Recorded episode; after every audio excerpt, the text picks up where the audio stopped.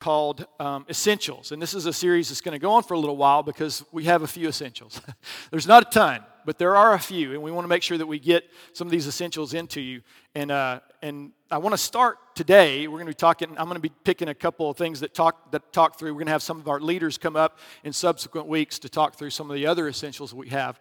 Um, so definitely don't miss this. But I want to start with a story. It's a story of three bulls um, on a ranch as the farmers bring in a new bull.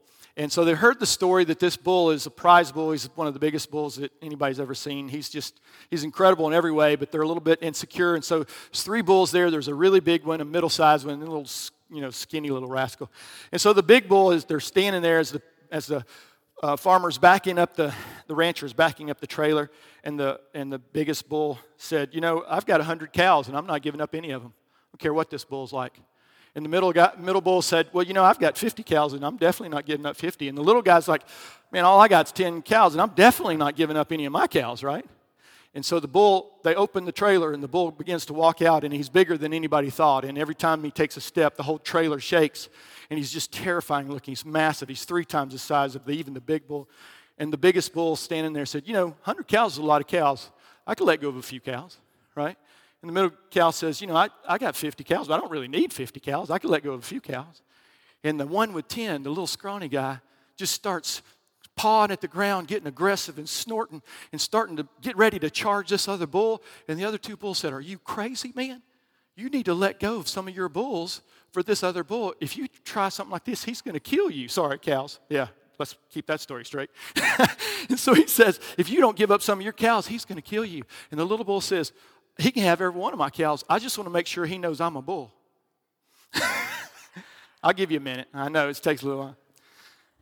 So, what's the importance of starting a story about that? And that's this it goes to show how important it is to define roles appropriately, right? You, certain things you do not want to get wrong because if you do, there's going to be some challenges as we move forward. And so, I, I, I want to talk this morning about governance. So, uh, before you just go to sleep, you know, almost every time I, I, preach this, people, I look at people and they're like, oh, dear God, who wants to know about government? We, no, number one, we've had enough of government where we are right now in the world, right? It's like we're electing a, new, a president, and so uh, it's, it's a lot of challenge. And I get that. So I want to try to make it as helpful as I can. And understanding that governance and leadership in the church are not exactly the same, but there are a lot of similarities.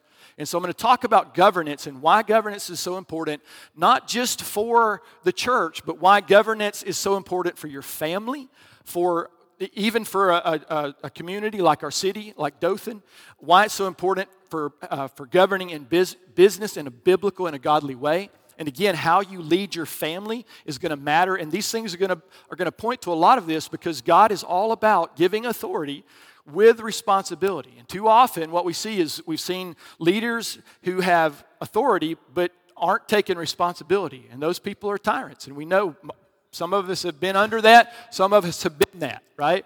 And then you have the other one where people who are given responsibility but no authority. And so they're constantly frustrated and you can never get anything done. And so we recognize this is two extremes. But I have kind of an interesting story. Um, most of you guys know somewhat about my history if you've been around DCF for a while. But I, I wanted to be an architect. I grew up, my dad was a landscaper, and I would go out on these big jobs. We worked for the largest landscape company at the time in the Southeast. And so we did landscaping jobs in Birmingham. We did landscaping jobs in Florida, all over the Southeast. We would literally pack up crews and send them out for months at a time to do a big mall or something like that. So we would have these landscape architects who would come out on the job. Now remember, I'm 16, 17 years old, working the summers, um, you know, when I'm not in school. And so I'm going out there and I'm digging these holes and, I'm, sw- and it's hot, man, it's so hot. And I'm sweating and it's like, you know, it's dirty work. And so you're just so tired by the end of the day. And I'm the grunt guy, so, you know, I'm doing all the heavy, heavy lifting, all the labor. And so these guys drive up in at, at, the time SUVs were kind of new. Everybody didn't have one. So there's, you know, you notice it. The guy drives up and he always gets it's the same guy. He's got a beard. He gets out. he, has got on a flannel shirt. He's got on jeans, right? He's there's not a, a, lick of dirt on it. He's got on work boots, but they never seen dirt. You know what I'm talking about? He walks around to the hood with his little rolled up piece of paper, throws it on the hood. All the guys come out, you know, all the, the leaders of the crews come out, and uh, I see him point to a couple of things I see all the, all the leaders nod, and he gets in the car and he drives away and makes 10 times as much money as I am. And I'm like, I don't know what that job is, but I think I want to do that, right? and so I, I, started out thinking about landscape architecture and then realized that I, I, actually wanted to do more than that. And so I took drafting classes, realized that, you know, school was really expensive and I came from a real poor background. So I joined the military with the intention of getting an education through the military, you know, them help, help me to pay for it. And so I started that journey and then at some point, I gave my life to Christ and uh, I felt a call into the ministry. And I remember my pastor one Sunday saying, you know, when, when, you, when you give your life to the Lord, you have to give it all. You can't, you know, you can't withhold anything. That's not how it works. He gave it all for you, and that's the way it works. You have to, you have to give your life for Him. But the good news is, right, um, everything that He's given is far more than anything you'd ever give. And so He said, so you need to maybe lay down your dream and pick up the dream the Lord has given you. And that just cut me to the heart. And I'm like, yeah, that's, that's mean. So I did. I laid, my, I laid my heart down there and I said, Lord, whatever you want me to do, I'll do. And I said, I called into the ministry and began to, to work towards that. Started Bible college, even overseas. We started taking courses. And so went to Bible college. I mean, obviously ended up a pastor. I've served all over the place. And I was in Longview, Texas, serving as an associate pastor. I've literally served in every position in the, in the local church from youth pastor, singles pastor, kids church leader, all the way through small group, all that, all the way to senior pastor. I've done it all. Planted churches. So, so I'm in the process of this, and every time I'd get in a situation in a church, there would be some leadership issue, and I would just get so frustrated. I was just like, why does it have to be so hard? Like I just want to buy a, a you know just a, a, guitar cable and and you know and they're either I buy it or if I ask the church to buy it for me, there you know I got to fill out requisition forms and go through all these hassles and I'm like it's just I'll buy it myself. And I'm like, that's how they do it. That's how they get me to buy my stuff. They just make it so hard, right? and so it was just always these challenges, and those were the small things. Some of them were how leaders would mistreat people. Um, it was just a really bad situation. And so I remember thinking, this is something's wrong, right? I would see so many people be hurt. Like there would be strong leaders in the church, but they leave a wake of people behind them, you know, they just plow through people. And I'm like, that, that can't be right. I remember just it just broke my heart in every way. And, and then so I thought, you know, if I ever get to be the senior leader, I'll fix that because I'm amazing, right? I'm 20 something years old, 10 feet tall and bulletproof, and Jesus loves me. So I'm, you know, gifted. I'm anointed. I was a little bit arrogant, but that's I mean, that, I ho- I'm hoping some of that's changed. Anyway, so I, I go into the place where I finally take the senior, senior leadership position and it doesn't change. People are still getting hurt. Things are still not going the way I, they, they're supposed to. And I remember thinking, well, you know, maybe it's me. Probably not. but maybe it turns out there's a lot of it was me, okay? So I had to grow through the mature stuff. And so I'm like, okay, I've dealt with some of my issues, my insecurities, some of those things. I've, I've grown as a leader. You know, I'm, step, I'm, I'm doing better, still not working. And so I, I couldn't figure out why. And I'm praying, asking the Lord to help me. And in that process, we end up leaving this church. We were part of the staff, and the pastor just, I, will grab coffee with me sometime, I'll tell you the story. But it just went downhill. Karen and I were hurt. It was, you know, a lot of people in the church were hurt. It was just, the pastor was kind of leaning into entertaining wealthy people and ignoring anyone who didn't have money. It was just a real sad situation. Just kind of a, what the Bible talks about, a respecter of people. You know, God is no respecter of people, but the pastor was, if you know what I'm saying. And so it just went south, and, and we, we were getting ready to leave, and I, I drove up to a conference um, about three or four hours away, and it was a prophetic conference, and I went in, and I, I just remember, Lord, you got to talk to me, because I, I can't keep doing this, right? I can't keep walking away. I mean, I don't want to do this, but I've done everything that I could with the pastor, but I can't, I can't abide this lack of integrity. I just can't serve that way, right? And so I'm, I'm going to have to do something different. So anyway, long story short, I get into this uh, into this conference, and I walk in late, and they're prophesying, ministering to people, and these in their prophetic. It was a prophetic conference, a bunch of prophetic people, and one of them came over to me and he said, "Are you a policeman?" I said, "No. Why? Why would you think I'm a policeman?" He said, "Because I have this sense about you that you arrest things in the spirit." I'm like, "Okay." He said, "And there's one other thing." He said, "For you, it must be biblical." And I was like, well, I would assume that would be all Christians, right? I was wrong about that, but it turns out that's true about me. Like, if you know anything about me, you want to try to mess with me, try to do something in leadership or in the church or part of what we do, do it in an unbiblical way, and I will come unglued. And the reason why is because it damages the body of Christ, it damages the bride. And Jesus loves his bride right? And so that that captured me. And they'd been talking about right before they'd finished and were ministering to people um, one of the prophetic guys was talking about what it meant to be an, an apostle, a modern day apostle. And I was like, uh, you don't, there's no modern day apostles. That's crazy, right? I mean, there's evangelists and pastors and teachers, but we don't need prophets and apostles. I don't know where I read that. wasn't in the Bible, turns out. But, you know, I'd heard that, and so I guess that's what it was. And so he said Paul was a master builder. He was apostolic, and one of the things he did is he built things. That's what he did, right? And so there were some a lot of other aspects of it. But I go that night and I'm sitting in my hotel room and I've got my computer open, I've got my Bible program, and I go to that passage and I look it up. I'm gonna read it in just a minute. And I remember reading that, and it said, and Paul said, I was, I'm a master builder. And I looked it up, and it was, it was, it was almost exactly the same thing as an architect, except back then, the architect who had the plans also was the, was the head foreman of the, of the job, right? So it was just a little bit different, but he was more hands on. But he, he, he took the plans and he, he worked by the plans to build what the plan said needed to be built. And he made sure it was built exactly to the plan, right? And as I was reading that, I heard the Lord, I had an epiphany. And I just literally started weeping, weeping. Because I realized that God had always called me to be an architect, and I had always been an architect, just not the way I thought it was going to work out. It turns out that's what I'm good at. I'm good at building things, right? I like systems, I like putting them together. But the one thing that I like to do when I'm building in kingdom stuff is it must be built biblically because that's the plan, right? So again, this is something that I went, went after with, with a, a vengeance. And I'm like, okay, I got to understand a little bit about me and the calling that God has on me. So I opened a ton of doors and started going down those roads. And then the Lord, of course, opened doors for me to walk into new things, to see other people's, people who were building things biblically. And again, long story, but I, I won't tell that. But, but it challenged me and it changed the way I thought. And the more I, I would go back to Scripture and build whatever God had called me to build scripturally, build it biblically, it began to work.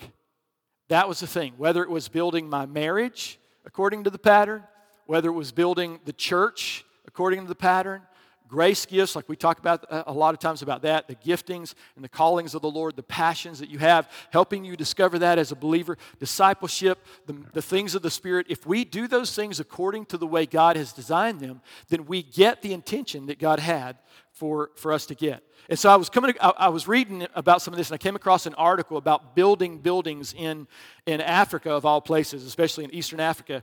And the article was entitled Five Reasons Buildings Fall. so I'm like, okay, that's pretty interesting. One of the first ones is the foundations are too weak.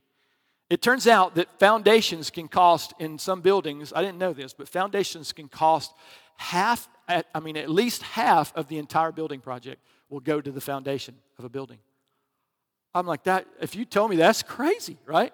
But there's a reason for it because if the foundation isn't built well, obviously, everything that's built on top of it becomes subject to decay and eventually destruction. Materials is the second thing that happens that causes buildings to fall. Materials aren't strong enough to withhold the, the load. So, what happens is they build with counterfeit materials, or they use the wrong materials in the right place, or the right materials in the wrong place. Either one ends up creating some challenges. Um, oftentimes, contractors knowingly use incorrect materials because it costs money to buy the proper materials, right? Another one is workers make mistakes, incompetence. And also, it comes back to oftentimes contractors will pay uh, less skilled laborers, so maybe they're trying to mix concrete and they don't mix the concrete effectively, and it looks solid, but it's not solid. And over time, rain and you know, the water is going to cause it to, to be destroyed. Another reason is that the load is heavier than expected. Uh, there's a story of a, a, it's actually a church, unfortunately, that built a building in, I think it was in Nairobi, and, and the building existed, and they built like three or four more floors on top of it without ever going back to the plans to see whether it would load. And of course, it, it collapsed, and something like 125 people died in the process. So not only is it, is it will the building fall down, oftentimes when the building falls down that people are a part of, it will kill them, hurt them, or kill them, destroy people, right? So, another reason that they fall is it's, they're not tested as they go. Things aren't tested. It's very fascinating about deacons. The Bible says that let deacons first be tested. And I'm like, is there like a SAT course for de- de- deacon? Turns out there is, actually. right? um, Timothy and Titus is part of it, right? And the other part of it is let them deek. Like what, when we when we choose deacons, one of the things that we do is we we choose by revelation. God, hopefully, God's speaking to us about a person who should be in that role. And secondly, uh, by recognition. In other words, people come and go, "Hey, they're de- deacon's not a word by that. I, I totally made that up, but it should be a word." But you see them doing what deacons do, right? And so people come and go, "You know, they ought to be deacons." I'm like, "Well, of course." So when we put people on as deacons, what we're doing, and, and same thing applies to elders, but, but they've already been doing it. That's the whole reason why we know, right? We don't do it because of popularity or because they have influence in the city or because they have money, right? Which again, it turns out after all these reasons, you put all these reasons, reasons together, the real reason, the only reason why buildings collapse is because it costs too much to do it right. So think about that for a second. And that's exactly what happens in the church. That happens in families, right? It costs too much to build a good marriage. It costs too much to build good parenting. I'm busy. I got things to do. I'm selfish. Uh, you know, I want to use the wrong materials. I want to. I want to parent outside of the way God designed parenting. I want to. You know, old school for us was they used Dr. Spock, and I don't mean the you know the, the alien guy. I mean he was a psychologist. Turns out didn't he have any kids, and later on wrote a book said, "My bad, I was totally wrong." Like after you destroyed a generation. Thanks for that, Dr. Spock. Right.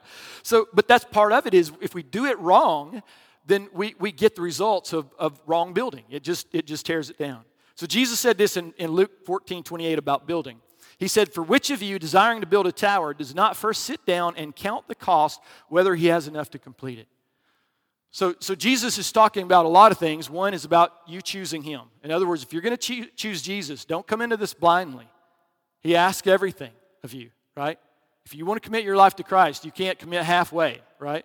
You, you, you can't do that. That's not how it works. That's not a commitment. It's not, that's why marriage is so powerful. You stand up in front of God and everybody and you say, I will, when you don't know what the next 30 or 40 years holds, right? That's, that's tough, right? Like, wouldn't it be neat if you could go backwards? Remember, like Benjamin Button, you could go backwards. You could start when you're old and you, you know, had tons of experience and then work your marriage. But you know what the whole part of the point of that is? God's expectation is that He would be involved in your marriage in the sense that, that you come in together saying, you know what, we can't do this in our own strength, but if we trust the Lord together, we're going to do this amazingly well, right?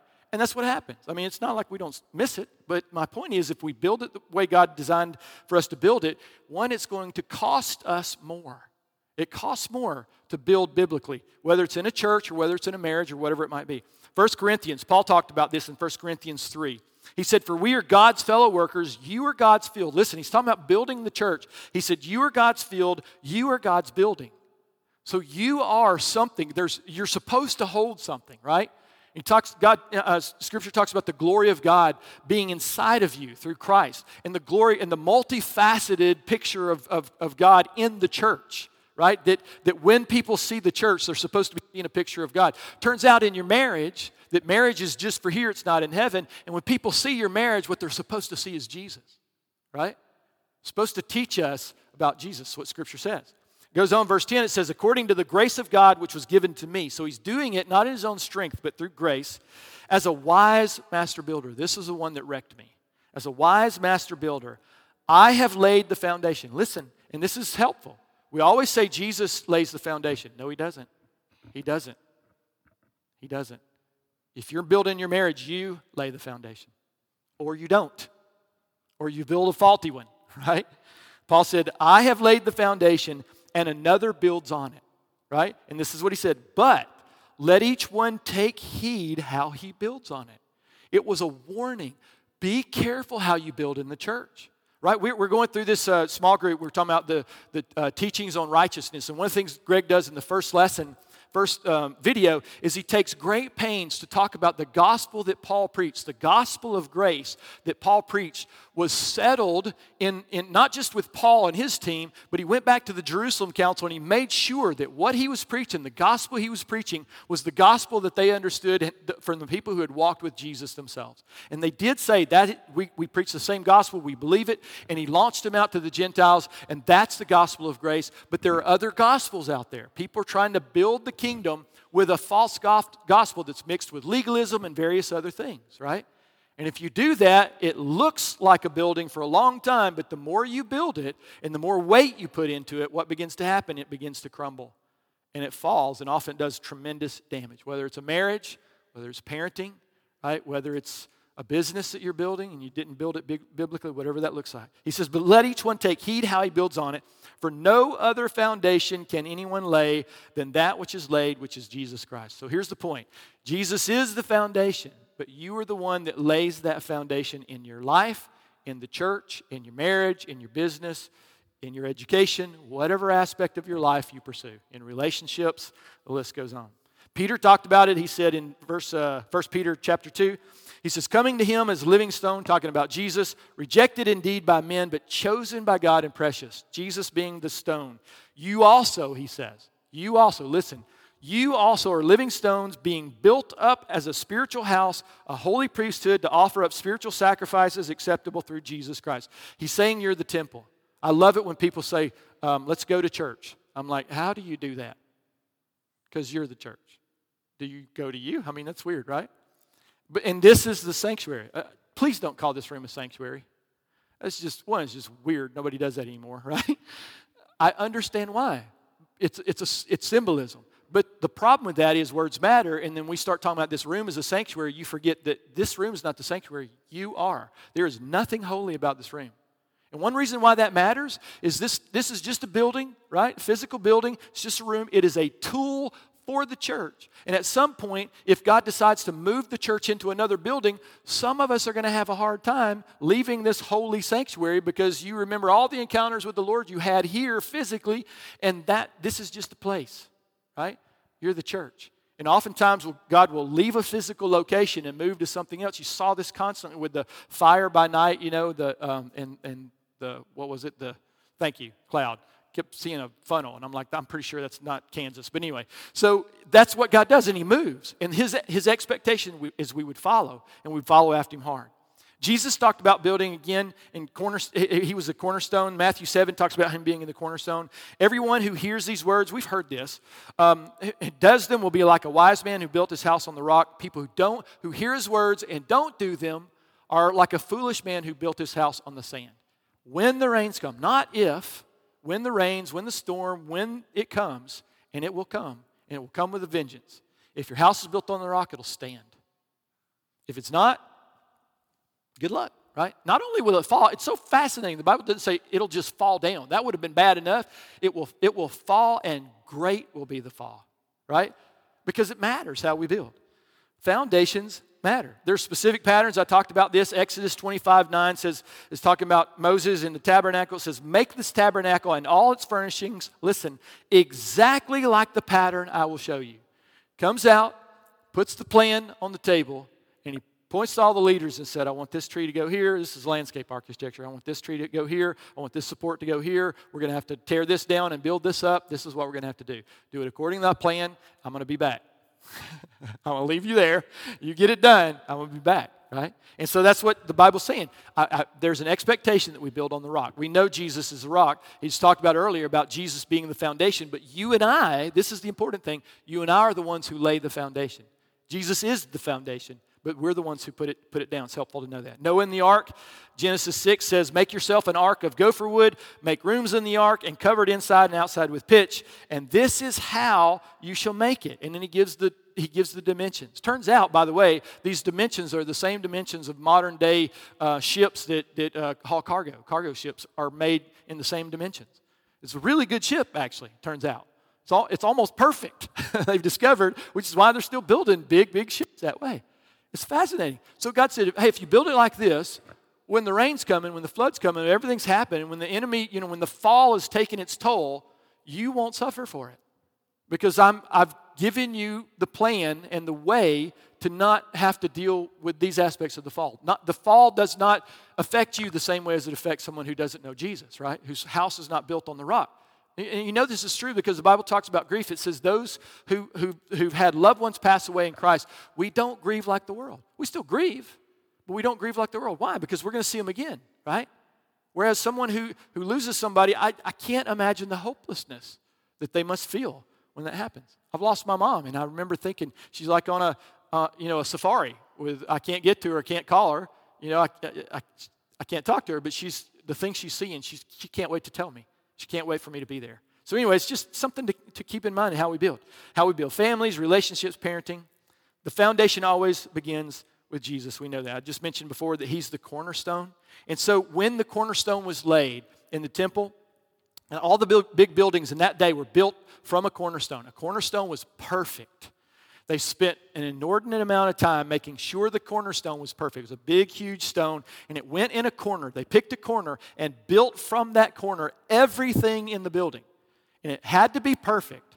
So, it, and the reason why is because if it wasn't perfect, every imperfection, when, when they built off of the cornerstone, every imperfection would be amplified the further away they got from the cornerstone. See the implications of how valuable it is to build to you personally. It's why we don't have priests anymore. You are a priest before the Lord, right? The role of the pastor is not the role of a priest. The role of a pastor, some of these leaders, we're going to talk about this next week, is equipping you for the work of your ministry. You have something to do. God's designed you and built you and, and made you in a beautiful, perfect way. He loves the way He made you, right? There may be some imperfections that you have some adjusting to do. That's okay. And the, and the better you allow that, that work to be done, the, when you build, the better you're going to build and the less chance of it's going to fall down. Second thing about the cornerstone, well, all measurements were taken from the cornerstone. In other words, when you're building a house, you don't, you don't start from the corner, get to the door frame, and then you're going to build a window, you measure from the door frame. No, always measured all the way back to the cornerstone. Why? Because if you did that, no imperfections. Your measurements were always right, and they were always measured from the perfect thing not the thing that might be flawed. Something to think about. And also, it could never be removed. Some of the buildings um, in, in, ancient uh, uh, Israel and in Corinth, different places like that, where they have you know some of the structures, the cornerstone's still there. and the buildings, often the buildings that would fall down the first were the ones who had the cornerstone removed. Because again, it was a big, beautiful, perfect rock. And if, uh, if a building wasn't being used, a lot of times they would pull that right? And, and put it somewhere else. But if, if a cornerstone was removed, the building often would fall down. It was built that perfectly. So something to keep in mind. Colossians 1:18 says that Jesus is the head of the body, the church. He's the beginning, the firstborn from the dead, and that all and in all things he may have pre- preeminence. So how do you build? You know, the, the, one of the essentials of our church is understanding biblical church government because it matters. We don't talk about it all the time, but it's always on my mind, and we, we want to build that way. We go back and we take a fresh look. One of the things we're rebuilding in the next couple of years is rebuilding what it means to be missional in the church, because that's not something that we see happening the way it ought to, right? So it, it, we don't have to beat each other up. Grace, we don't, there's no you know, flag in your back. You don't have to do that. You just say, okay, Lord, teach me how to build properly. And that may mean come back and tear some things down before you build other things back up. But if Jesus is the, is the is the primacy, if He's the first, if He's the foundation, if He's the head of the church, then when you build leadership in a church, when you build government in church, then it ought to be that He appoints them. And it turns out that that's exactly how it's supposed to work. But that's not exactly how it always works. There are people who are self appointed, there are people who put in through popular vote. There are lots of reasons why people are in positions of leadership and governance that maybe they shouldn't be. So, Acts 20 is one of the best scriptures on this. It says, This is speaking to elders, all right? We're going to get into the, the, the uh, nuts and bolts of it next week. But speaking to elders, this is just overview. He says, Keep watch over yourselves. In other words, you pay attention to your own life, buddy, because if, if, if, the, if you're wrong, right, then you're going to build from who you are. You reproduce who you are, not what you think or what you want it to be, right? So, who you are is what you're going to reproduce. And so, watch yourselves. Pay attention to what's going on in your own life. And then he says, and watch over the flock, or watch the flock, the, which the Holy Spirit has made you overseers. Now, you know, as Americans, we're, we're, we do not like people being in charge of us. Right? it's just, we, I mean, we started our country in rebellion. Now, don't get me wrong, the king was a knothead and he needed rebelled against, right? Which is why we did it. But there's something about America that, that is this independent spirit that can also be unbiblical. And can, if we're not careful, it keeps us from submitting to the king because we don't know how we're supposed. We, we haven't had a country that had a king. So we don't understand how that works sometimes. So we have to learn it as Americans in a, in a different biblical culture. We have to see it biblically before we can actually do it. And so the Bible says the Holy, Holy Spirit has made people, this is what he says, he's made people overseers over you if you're going to be part of a church. Now, again, if it's done wrong, that's a very frightening word, overseer, right? We say it this way it's, we, we want to look out for you. We want to watch out for you, not watch you, right? because that's the difference accountability this is what overseeing is about is accountability and the bible what the bible's saying is god is putting people in a place of oversight over you if you notice that also happens in parenting right i always love it when kids tell their parents you know if you don't understand it's like you're right you should totally move out and get your own apartment because you're eight right? I'm just like right? But in their head there's like I, I could do it. I could totally do it right? No you can't. You can't. So there's a there's a, uh, a quote from john stott this is what he says, really fascinating. He says, The New Testament never contemplates the grotesque situation in which the church commissions and authorizes people to exercise a ministry for which they both lack the divine call and the divine equipment. Let me tell you what, what happened, because I, I did the same thing, right, when I, when I first started in this. We begin to equate government, right, church government, with all kinds of other government. So, political government, we, we think about it in, in uh, uh, business, right? Corporate government. And if, we're not, if we know nonprofit, we think about nonprofit government, right? And we tend to build our churches in one of those veins. So uh, I'm going to get to that in a second, but just quickly, there are three basic types of, of church government you're going to hear about. One's Episcopal, and that just means it functions with a single leader. I mean, the Catholic Church, there's a pope, right? And supposedly the Pope is all the way from Peter to the Pope we have now as the Catholic Church, and, and he oversees everything. He has say. Um, the second one's Presbyterian. That's where eldership, there's a plurality of elders in, in the church. That's the one that we lean into. There's aspects of the rest of these other parts of government that are, are there as well, but this primary the way God talks about it. And again, I'm going to get into this next week. But that means a body of elders do this. Now, in a denomination, what happens is there's a church body of elders, there's a presbytery over them or another group of elders that oversee that region or that city, and then it moves up all the way to the top, and then there's a general assembly. You've heard this in a lot of denominations, that's what they call it. And so that becomes the eldership over the, over the church. And I won't comment on this, but the congregational is the last one. That's where the congregation makes the decision. That's really dumb, by the way. And it feels like I'm talking down to you, but I'm just going to give you an example. In most congregations, there's some amazing, incredible, beautiful mature disciples in those congregations, right? And they know what to do, they know how to do it. And there's also some insecure, immature, broken, busted people, right? And if you give broken, immature, but guess what they're going to do with everything they touch? So if they gain enough influence in a church, the, the mature people will leave and give it to them. And now you have Lord of the Flies. That's what you have. And that's sad, but that's where a lot of churches have ended up. You've got the most immature people in the highest places of leadership, and even if they do get a pastor who comes in and tries to, they won't let him. And so he ends up either you know giving up or bailing and going somewhere else. So we're going to get into that some of that stuff. But here's the thing: it doesn't matter. In some ways, it doesn't matter what you what what kind kind of government you subscribe to. Now, don't get me wrong. There's the I believe there's a biblical way to do it, and we're going to talk about that. But if you submit yourself to Christ as a leader, if you as a congregation, if we as a congregation submit ourselves to Christ, the chances are He's going to lead us. To the degree that we all submit ourselves to Christ, is the degree that He's going to lead us.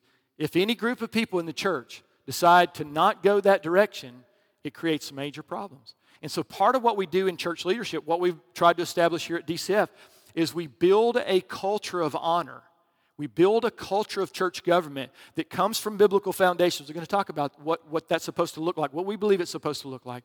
And then once that gets established, it's hard to uproot, which is the point, right? Somebody walks in and goes, Well, looks like you guys got it going on. You're all in charge. Yes, we are. Right? Why? Why is that important? Because the Bible says if, if the righteous rule over you, there's peace, there's prosperity, there's joy. But if the unrighteous watch or uh, lead, lead you, then woe to you and to your city, right? And the point is, is that someone's going to lead you.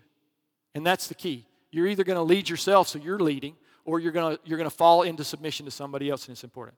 So I just want to finish with just three methodologies or approaches to church um, governance and church leadership. And again, we're going to get into the, the nitty gritty next week. But one of them is called the executive approach. The executive approach is typically what you see in corporate America. It's hierarchical. In other words, you have, you know, you have steps. There's a president, vice president, you know, and the list goes down.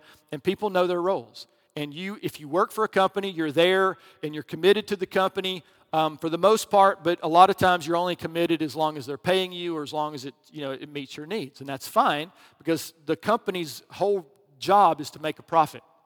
So, so hear this. If you've never heard, if you're a young person and you're getting just getting into the job world, or if you're, you know, if this is something you never thought about, this is really, really important to change your world. If you aren't making a profit for your company, why would they keep you? If the role that you play, if the job you're doing isn't benefiting the company and bringing it a profit, why in the world would they keep you? So if you want to make good money, it doesn't matter what you do, pick something, get serious about it, and, and make that company stupid money. Get so good at what you do, grow your skill set, list goes on, do all those things, and man, go after it. And what'll happen is you'll get promoted. It, I mean, if it's not, you don't want to be a part of that company, right? You don't want a company who doesn't recognize that kind of value in a worker. But you find that, and what'll happen is you'll rise to the top every single time. Had a friend um, out in California, and he said when he would go out, he, he was a pastor, but he would try to make some extra money, and he said he would go out to a, a, a contractor who's working on a house or whatever, or a building, He'd walk up, find the, the head contractor, and he'd say, Hey, listen, I need some work. And he said, um, I'll work for you free for the first two weeks. He said, And let you see what I do. And he said, If you don't like it, you don't have to pay me. He said, If I don't like you, I don't have to work here anymore. And he said, We haven't even entered into a contract if you want to do that. And he said, And every single time the guy would go, You'd be willing to work for me to two, two weeks just so I could see what kind of worker you are? He said, Yeah. He said, You're hired. And every single time, he said, I would, I would say, Thank you very much. And then I would say, What's the worst job on this job site? I want to do it. And they would find whatever that was, and he would go do it, and he would do it better than anybody else. And by the end of the summer, he was the guy leading the crews on the job site. And he knew that it was just a plan because he knew if he could bring value, they would promote him, they would release him. Now, again, it's, it, that's, it's not always perfect like that, so I get it. But executive power, they have leverage through um, paying you, right? It's about profit. And so they'll, they'll either take money away, um, cut your pay, or they'll just fire you altogether. So all of the leverage is there. And that's what often churches use is they, they use executive power where they, they lord things over you in an executive world, you know, they're discovering that's, that's not the best way to do it, so you got to care about people. But in all honesty, they'll care about people only as long as there's a profit involved. If the person gets super messed up, they're like, man, we, you know, I'll find a legal way to get rid of you because you're, you're creating problems and our company's losing money. But that's just the way it's made, executive approach. The second one is volunteerism. This is another way churches lead and, and, and they do government. Um, the first one's a top down leadership, volunteerism is kind of a bottom up. Um, it's kind of like a congregational church. You know, volunteerism is everybody who volunteers, and thankfully, we got a lot of people in our church who bring their strength. We love that. But it's modeled after nonprofits. And the, and the, the power mechanism they use is influence, right? And, and the, the aim, what they're pursuing, is they're pursuing a cause. So a nonprofit is all about a cause. And so some people say, well, isn't a church about the cause of Christ? Yes, it is but it's not designed the same way as this, right? It's not designed to work the same way because here's why. In a volunteer situation, the only leverage I have over you is your commitment to the cause and influence. And so, what typically, if we're not careful, what we do is we pander to the people, right? Because we care about the cause. And so we'll put up with all kinds of crap, immaturity and insecurity and brokenness because, you know, human resources are hard to come by for free, right? So we're, we're very careful to just go, hey, you know, whatever we need to do, how can we, you know. And again, there are aspects of that that are good, and they're also part of church government. But the way that you see in Scripture is something called servant leadership. And it's an oxymoron when you think about it. How can you be a servant and a leader at the same time? And that's what we're going to talk about as we go into next week. But the way it works in leadership is to stand in front. The word elder, one of the ways the word elder translates, is, is it was the people who stood in front the elders stood, the Bible said, stood at the gate, the front of the city, and they would allow people to come in and bring their wares in to sell them. They would allow certain, you know, kinds of thinking. People would come in and say, Hey, I have a message I want to share in the city. And they're like, Well, what is it? And they would share it, and they're like, You're not bringing that message in this city. I'm sorry. You go somewhere else and, you know, sell that. Or something, you know, they would look at their goods, and if their goods were no good, they would not allow them in the city to sell it. They'd have to sell it outside the city. It, it government, one way of understanding government is it limits right? It limits certain things. But the other side of the, the government issue is it releases certain things, it gives permission to certain things. And so in servant leadership, the, the leaders stand in front, they go first. It's like the, the classic you know, story of a combat officer. You know, you always, you always see in the movies, and it's you know, the reason why is because it's true that a lot of times sergeants led um, the combat crews uh, or the combat uh, groups in, in, in Vietnam because the lieutenants often were coming right out of you know leadership and they had all these ideas about leadership but they weren't actually good leaders right? They were incompetent oftentimes and they would just go missing. That's terrible but that's actually true. But but that's what often happens. You have young young men who come out i did this come out of bible college or come out of seminary try to lead a, a, a church and you have no idea what you're doing and if, and if, as a servant leader, you have to have some humility to know who God made you to be, to know your strengths, know your weaknesses, and be honest about it. And then here's the beautiful picture it's always in teams. So there's always someone able to give you perspective about who you actually are, not who you think you are. And that's what's going to change the world. Again, we have leaders who give themselves, just like Jesus, who submitted himself, who was the king of all the universe and submitted himself into a fleshly body to come and feel and, and sense and taste and, and, and touch and understand the challenges that every single one of us came through and, let, and yet led a perfect life, right? And as a model, he's telling his disciples, he's washing their feet, and Peter says, How dare you, Lord? Why you can't do this? You're the king, you're the Messiah, you're the king of the universe. Why don't do this? And he said, if you, if you don't let me wash your feet, so in other words, if you don't receive servant ministry and servant leadership to yourself, you can't be a part of this. So it's literally the gateway. It's literally the gateway. Jesus talks about being, you know, this, this narrow path. And church governments is just like that. Because Jesus is the one who appoints leaders. We said that. And if you don't do it that way, then what you do is you find another mechanism for leading a church for leading your family. I know families who are led through an executive model. the kids basically work for them. The dad's the CEO. The mom, you know, she's not even the vice president, right? I've seen this stuff. You have too. And we know how unhealthy it is. But how amazing is it to see a father who has a servant's heart who also still leads, right? Who can stand in front, who can go before, who can take on the enemies, who's strong enough to go, bring it, you, you don't get to touch my family. You got to get through me to get to my family. That's the kind of servant leadership that the church deserves. It's who Jesus designed the church to have as leaders.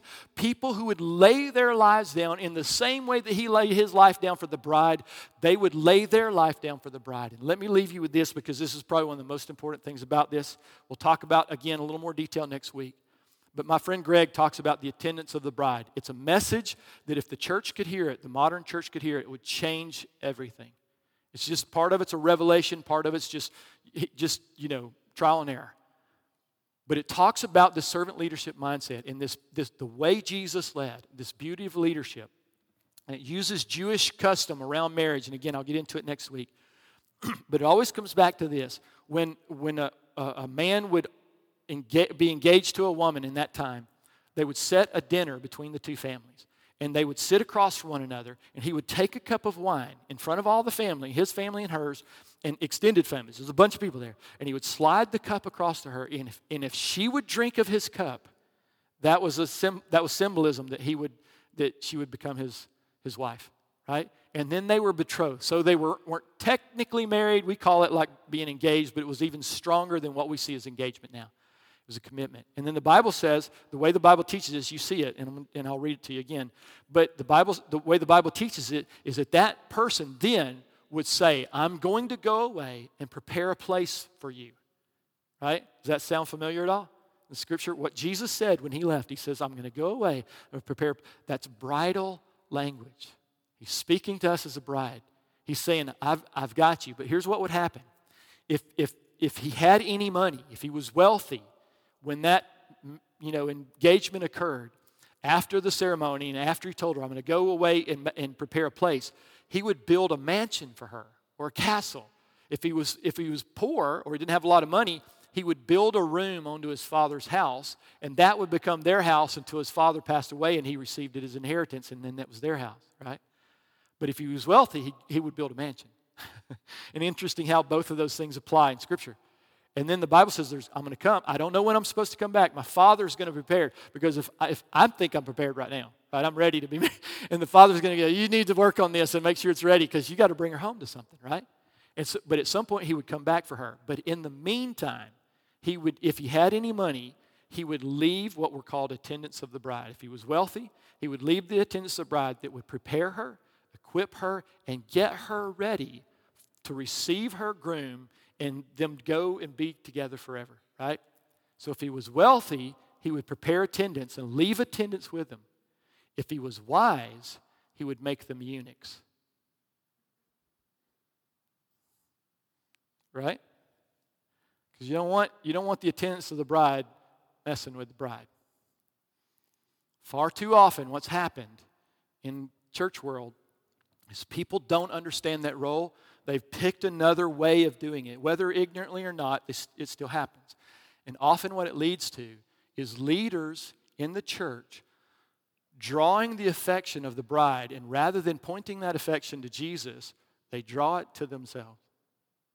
And they build their own life with affections that belong to another man.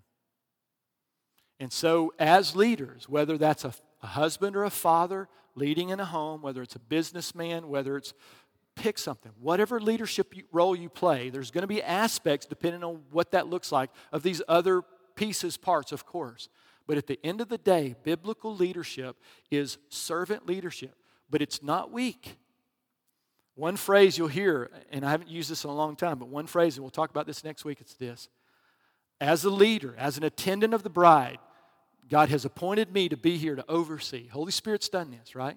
So if you believe that, you, it's easy to come and say, "Yeah, let's go." You know, I trust that you're listening, hearing from the Lord because He's He's my master, right? He's He's the groom, and, and you're the bride. And so my my job is to help prepare you to get you ready for Him. So I'm your servant, but He's my master. See how that works? And if if we get into congregational led ministry, then I'm your master. Or actually, you're my, you're my master. If I get into executive, I'm your master. See how it works? And that's why they're both wrong. But in servant leadership, the role that we play is very, very careful. And I just want to say this we have people here who love the bride. Karen and I, we lay our life down for the bride. We are, we are also the bride, right? In, in our, we, we love Jesus. We're part of the bride too. But in our role as leaders, we love you. We love you.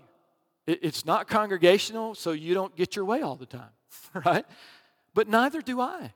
It's not about me doing it my way. That's, again, executive leadership. It's nice, but it's not biblical. So, what we do is we say, Lord, what are you saying? We just spent a weekend with these guys over here as elders talking about, Lord, what are you saying to us as we go into the end of the year and as we launch into this next year? What are you saying to us about COVID and what we're supposed to do? And Lord, it feels like the church is scattered, but you haven't said it's scattered. So, Lord, what are you doing? How do we do it your way?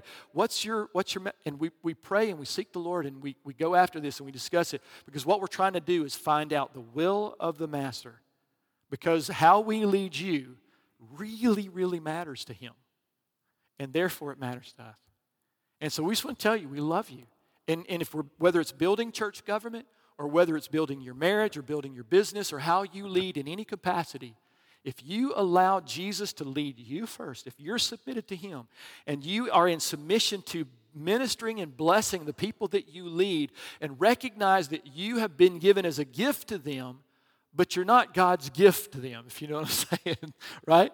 You have to see yourself with humility and recognize that you can be strong, but you can never mistreat another man's bride, right? If I ever find out I'm away, some of you guys mistreat Karen, I'm going to come see you and probably have to get another job because I won't be pastoring after that, right? and I hope any man, man in here would say the same thing. So this really, really matters. We don't want our building falling down. So build your marriage biblically, build your parenting, build your business, build your relationship biblically, and then join with us as leaders to build this church biblically. Submit to what God has called us to do. Bring your strength in every way. Don't play the prima donna where people have to come and encourage you to do something that God has asked you to do already. Don't do that. Be willing to bring testimony. Be willing to bring praise and worship. And it, doesn't have to be perfect, and maybe it's not exactly your way. It often isn't for me either. But we can all come together and say, God, this is your thing. And if we believe He's doing it, then let's get behind it 100% and see what God might do.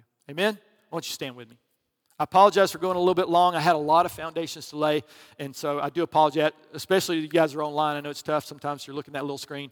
But thank you guys for your patience. And again, as we go after these essentials, I, I, I hope and my prayer is that you would grab hold of some of these things and if you recognize that you're maybe you're not seeing it the same way or you're missing it or there's some things that you're, you're not doing would you would you make every effort to go i want to i want this is a time for me to turn around I want to change the way I do relationships, change the way I do my marriage, and on and on. Would you be willing to do that, especially as we move forward? And then pray over the next couple of weeks as we select new leaders for our church because it really, really matters. Amen. So we would love your input, love to hear from you. If you need prayer here in the building, just hang around and we'll come and uh, pray for you here in just a couple of minutes. If you're online, uh, you can. Uh, go online, there's a place where you can click on a button that'll send a, an email to us, or you can just go to prayer at dothncf.com and someone will get back with you and we will pray with you and love would love to do that. So just join me in prayer. Lord, we just say thank you.